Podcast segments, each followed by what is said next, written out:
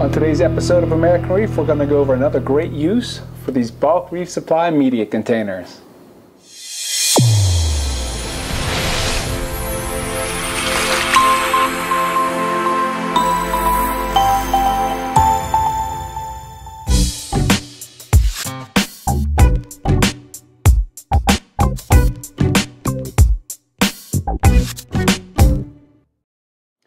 Those of you who have watched my videos before, you know that I'm a real big fan of these bulk reef supply media reactors. Um, number one, they're just a great reactor, meaning, you know, to change the media inside them, it's very easy, you know, with these canisters, for example.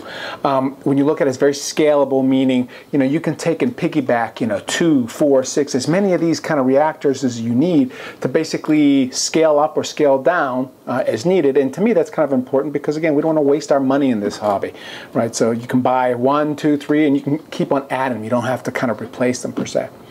Um, you know, and, and so not only is it a good reactor, but there's all kind of other uses for it that I have found that I find it, again, just great to have, right? Uh, one of them I did a video on, meaning um, I did a video on how I use the output of this reactor uh, to basically supply water to my acclimation container when I'm acclimating new corals, fish, something like that. Because there's basically a valve that you can turn back um, for this reactor that, again, you can dial it back enough so that you can supply water to it. And usually the output from these reactors, they give you enough tubing so that, you know, you can easily uh, take it outside your sump, that sort of thing, and, you know, uh, basically allow for that water to drip into your acclimation container. So that was one video. Um, the, uh, the other idea that I had actually kind of came to fruition about a month ago after I got done taping a segment with Mike Paletta. Um, Mike and I taped the phosphate segment where uh, Mike will take PE mysis and basically rinse it through a larger net and he'll rinse it a couple times to kind of get all that gunk out of there, right? And kind of showed the video of, you know, the nastiness, we'll say, that's in that water that's left behind. And, you know, as I was driving home, I was thinking about it. I was thinking, okay, number one, I'm not a big fan of touching food. So I was trying to think of a way to try to do that same thing uh, without touching the food. And again, we know we're going to touch food. However, I want to limit the amount of touches that I can as possible just because we know things are on our fingers and I want to limit the, uh, the possibility to contaminate water as much as possible. Um, so know, it came that time, and I make my HPD, for example, every two weeks ish, something like that. And as you know, uh, the HPD is a customizable food, meaning I'll take and add things to it um, to provide basically a better kind of distribution source, meaning so that the waste, you know, or the fish will eat the food, for example, and not have any waste go over into the filter behind the rock works, things of that nature. So uh, the latest batch, I was using PE mysis and actually reef chili. And so uh, I, I, thought about it for a little bit and thought, man, what, what could be a better way of kind of, again, draining that PE mysis and, and, making sure you did a good job. And then I thought about it, and again, these containers, they're inside the uh, bulk supply media reactor, they make a perfect kind of uh, filter, we'll say, to get all that stuff out, so you can easily see it. And like for me, whenever I order a bulk reef supply media reactor, um, I order two, three, four of these kind of canisters just because it makes life easier when I go to change the media right? Changing the media, I just change the canister as opposed to have to take it out, rinse the media and all that kind of things, or excuse me, rinse the, uh, the container.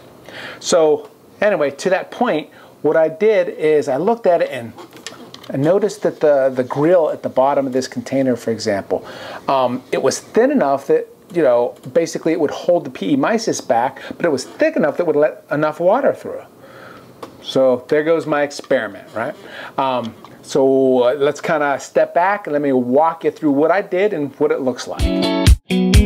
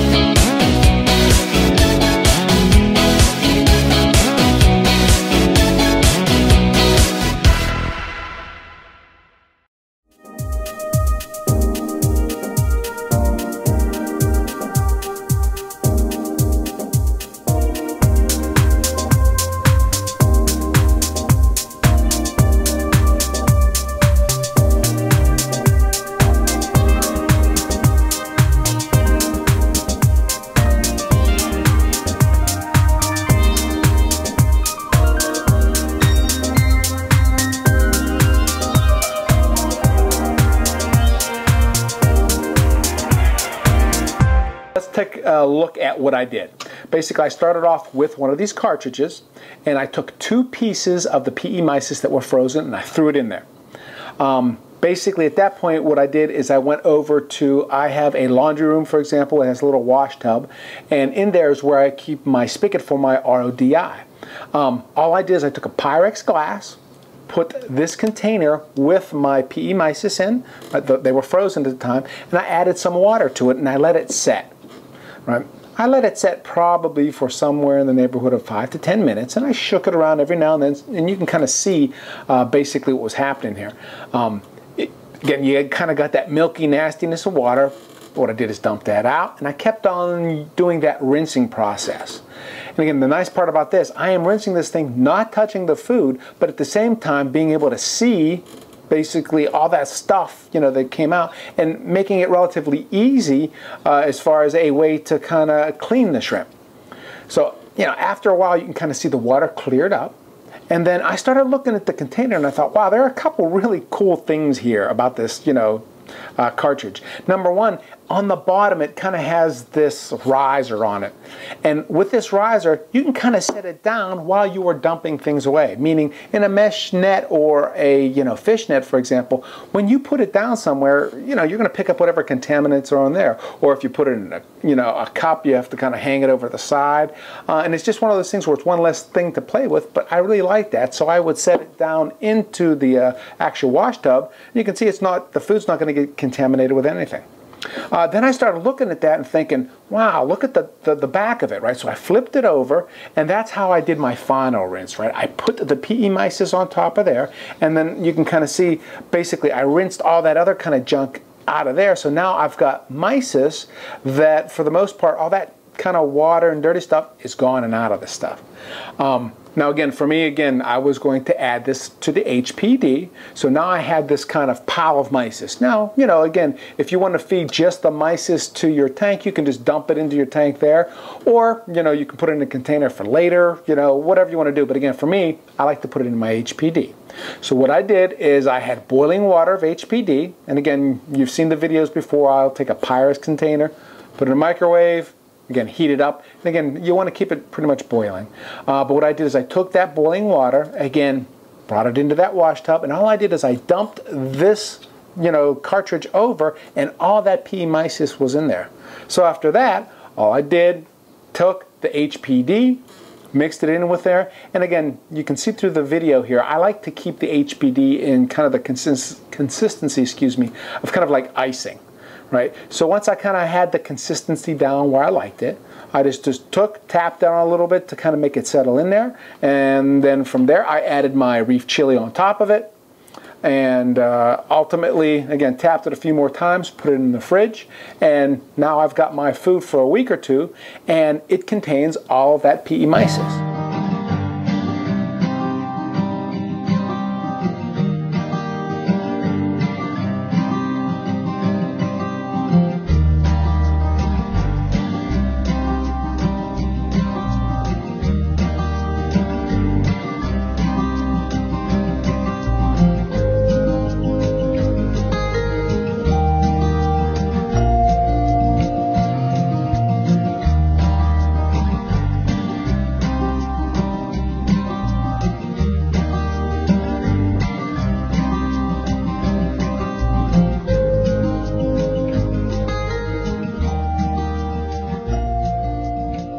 So what's the takeaway?